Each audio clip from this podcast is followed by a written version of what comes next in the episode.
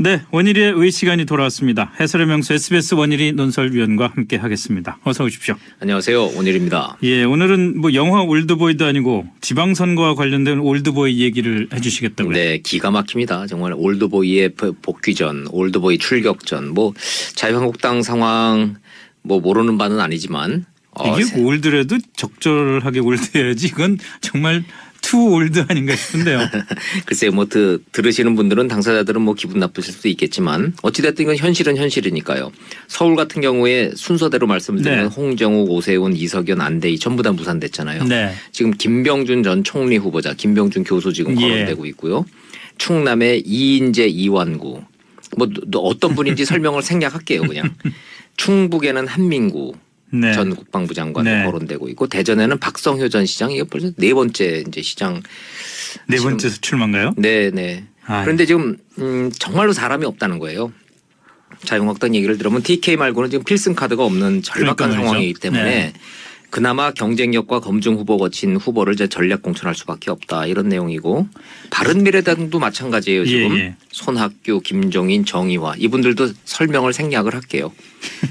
네, 그냥 손학규 대표는 설마 그냥 이름이 거론되고 있는 건 사실이에요. 아 그리고 뭐 저 전략 공천 해준다고 당에서 접촉 오면은 뭐 흔히들 하는 말로 와인 하시잖아요. 또, 또 기분 좋으실 그렇죠. 텐데 그런데요 재밌는 얘기 있는데 그거 아세요? 가동연한이란 말이 뭔지 아세요? 가동연한이라고 가동연한 있죠. 예. 법적으로. 법적으로요? 법, 예, 법정 용어로 가동연한이라는 게 있거든요. 예. 이게 뭐냐면 음, 한 직업으로 소득을 발생할 수 있는 연한이에요. 아 그런 가동 연한이라는 게 있어요? 예, 예. 그게 법정 가능 가능하다. 동은 움직일 동. 네. 예. 그러니까 아, 그게 무슨 자동차 가동연한 이런 게 아니고 자동차가 아니고 이게 사람한테 해당되는 어. 건데 예를 들어서 우리가 사고를 당하면 우리 기자들은 네. 법적으로 정년이 있잖아요. 아 그렇죠. 그런 그럼 우리는 이제 예. 우리가 이제 여기서 일을 못 하게 되면 네. 그 법정 정년까지의 소득을 계산해서 몇 퍼센트 보상받고 이런 게 있어요. 그런데 그렇게 되는데 예를 들어서 그 운동선수나 의사나 변호사나 예, 지금 그 얘기 말씀드리는 이런 제일 기, 가동 연한이 제일 긴 직업이 역시 변호사더라고요. 예. 그리고 목사님들이에요. 예, 70세까지. 예, 70세, 70세. 예, 70세까지 소득이 음. 있는 걸로 간주해서 이제 우리가 그 소득을 계산을 해요. 제일 짧은 분이 의외로 어, 야구 선수예요. 40, 아무래도 그렇겠죠. 예, 40세. 예. 그 위가 이제 미용사 55세, 택시 기사가 60세더군요. 그런 뭐 일리가 있네. 미용사 55세는 좀 의외네요. 좀, 좀 짧아요. 예. 근데 미용사 분들이 이게 손, 손 기술이기 때문에 네.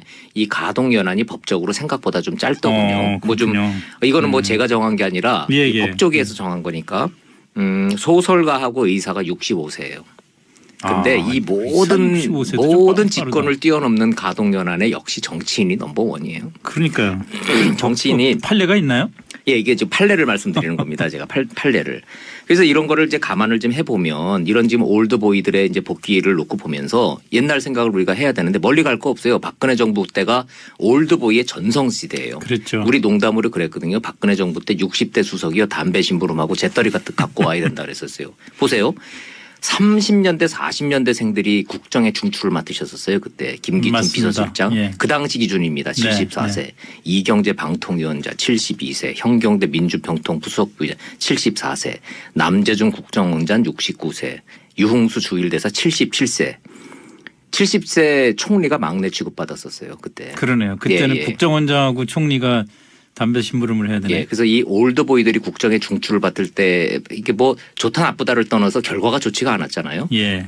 그럼 이제 MB 때도 사실은 올드 올드보이 전성 시즌 one이었대요 박근혜 정부보다는 못했지만 그래도 비교적 아니, 아니 못지 않았어요. 음? 일단 만사 형통 국회에 모든 권력이 집중됐던 만사 형통 이상득 의원 벌써 30년대생이잖아요. 예, 예. 그렇죠?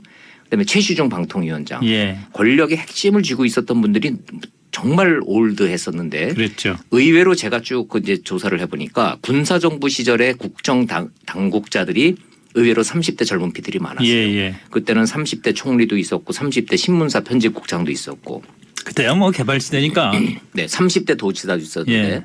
DJP 시절에 총재 비서실장 하셨던 분이 있는데 제가 이런 말씀 안 드릴게요.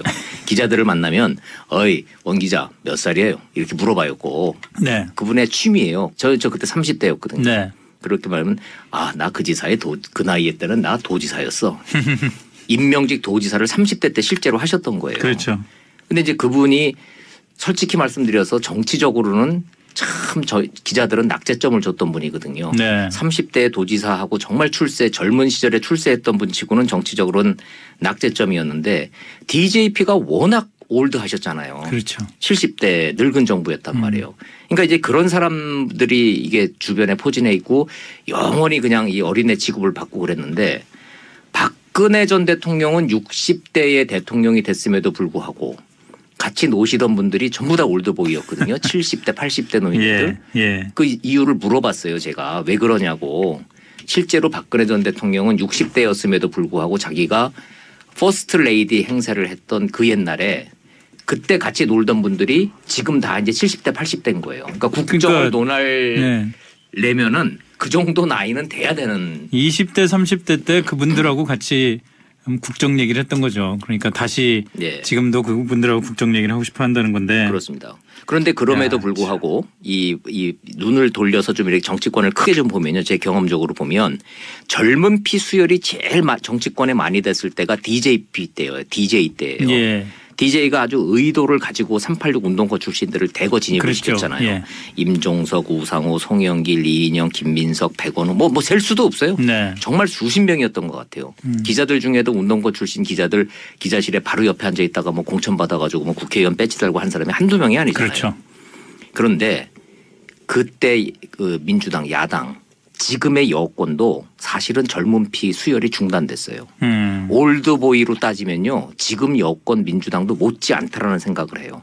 지금 그들이 이미 586이 돼버렸잖아요. 그렇죠. 그러니 지금 잘 보세요. 90년대생들, 2000년대생들 젊은 피들이 정치권에 수혈되는 거 눈, 기억나는 분 있으세요? 아, 그러니까 항상 선거 때마다 젊은 어, 20대 뭐 이런 그 정치인 한 명 정도 내세워서 우린 뭐 젊은 피 수혈한다 그러지만 그리고 나서는 그냥 사라져버리고 선거 없어요. 끝나면은. 예. 그래서 그 속사장 얘기를 들어보면 그 젊은 이제 90년대생들 그 90년대 학번 출신들한테 얘기를 들어보면 386 선배들이 그런다는 거 아니에요. 니들이 짱돌 한번 던져봤어?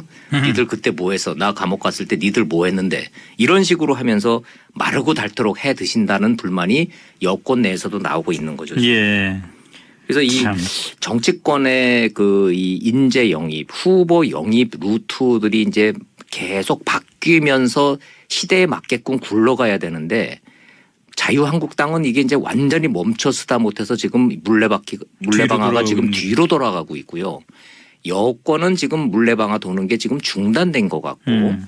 그래서 어찌 보면 이거 좀 걱정스러운 상황 아닌가라는 생각이 들어요. 지금 언급되는 분들 보면은 자유한국당 같은 경우에 1990년대 중반에 지사를 했던 분이 지금 25년이 넘어서 다시 지사를 하겠다고 지금 얘기가 나오는 거잖아요. 이거 저 절대로 이분들에 대한 선, 선, 저 선호를 가지고 아니, 뭐 말씀드리는 거 아닙니다. 아닙니다. 우리가. 예, 예. 이인재, 이완구 이 두 분이 언제적 이완구 이, 이- 이인재시냐고요. 근데 지금 영입을 이부 이런 분들을 할 수밖에 없다라는 이 정치 현실. 자유한국당은 지금 정말로 선수가 없어요. 홍준표 대표 이 고민도 이해는 돼요. 정말 뭐 별명이 마이너스의 손이라며. 마이다스가 아니라 마이너스라는 거니 손만 대면은 그러니까 말이에요. 안, 된, 안 한다고 그러니까. 예. 지금 김병준 총리 후보 글쎄요. 할까요? 안 할까요? 그 저는 뭐 안 한다 쪽에 한 표를 던질까 싶습니다. 여권 그 지금 야권 내부에서는 김병준 그 후보가 교수님 같은 경우에는 대구시장으로 저 공천 주면은 된다는 거예요. 한다는 네. 거예요 아니, 본인이. 대구시장이야 뭐 그렇겠죠. 국민들의 정치 혐오가 너무 심해졌어요. 음. 그래서 제대로 된 사람들을 어느 분야에서 일가를 이룬 사람들이 이 정치권에 들어간다 그러고 영입이 된다 그러면은 네. 가족들이 막 들어놓고 막 이혼하고 출마하라 그러고 뭐 이런 거 맡으라 그러고 막 이런다는 거예요. 그렇죠. 그거 저 현실적으로 굉장히 문제가 돼요. 4년 5년 하는 게 문제가 아니라 너무 욕을 먹고 감옥 가기가 너무 싫고 직업 정치인들 정말 정치 말고는 할할게 없는 분들을 제외하고는 정치권의 인재 영입이 제대로 이 수혈되는 루트가 차단됐다는 점에 있어서는 지금 현실 정치에서 저는 굉장히 불행한 상황을 맞고 네, 있다. 네. 이렇게 볼 수밖에 없는 거죠. 알겠습니다. 사실 뭐 그 정치에 있어서의 경륜의 중요성은 또 무시할 수는 없는 어, 거니까. 중요하죠. 예, 경륜 있는 중요하죠. 분들이 정치에 많이 참여하는 것도 좋지만 그럼에도 불구하고 시의적절한 또 그 새로운 새로운 세대들의 수혈이 있어야 되는데 그게 너무 없다는 생각이 듭니다. 어찌됐든 이번 지방선거는 우리가 지금까지 쭉 나열했던 그런 올드 보이님들이 네. 과연 몇 명이나 출마를 하셔서 몇 명이나 정말로 복귀하실 건지 관전 포인트 중에 하나인 거는 분명합니다. 이제 공천 작업이 마무리되고 나면 그 숫자 한번 세보죠 뭐. 예, 한번 해보죠. 제가 저 중간중간에 결정되는 대로 제가 알겠습니다. 총정리를 좀 해드릴게요. 여기까지 하겠습니다. 지금까지 원일이 SBS 논설위원이었습니다. 고맙습니다. 고맙습니다.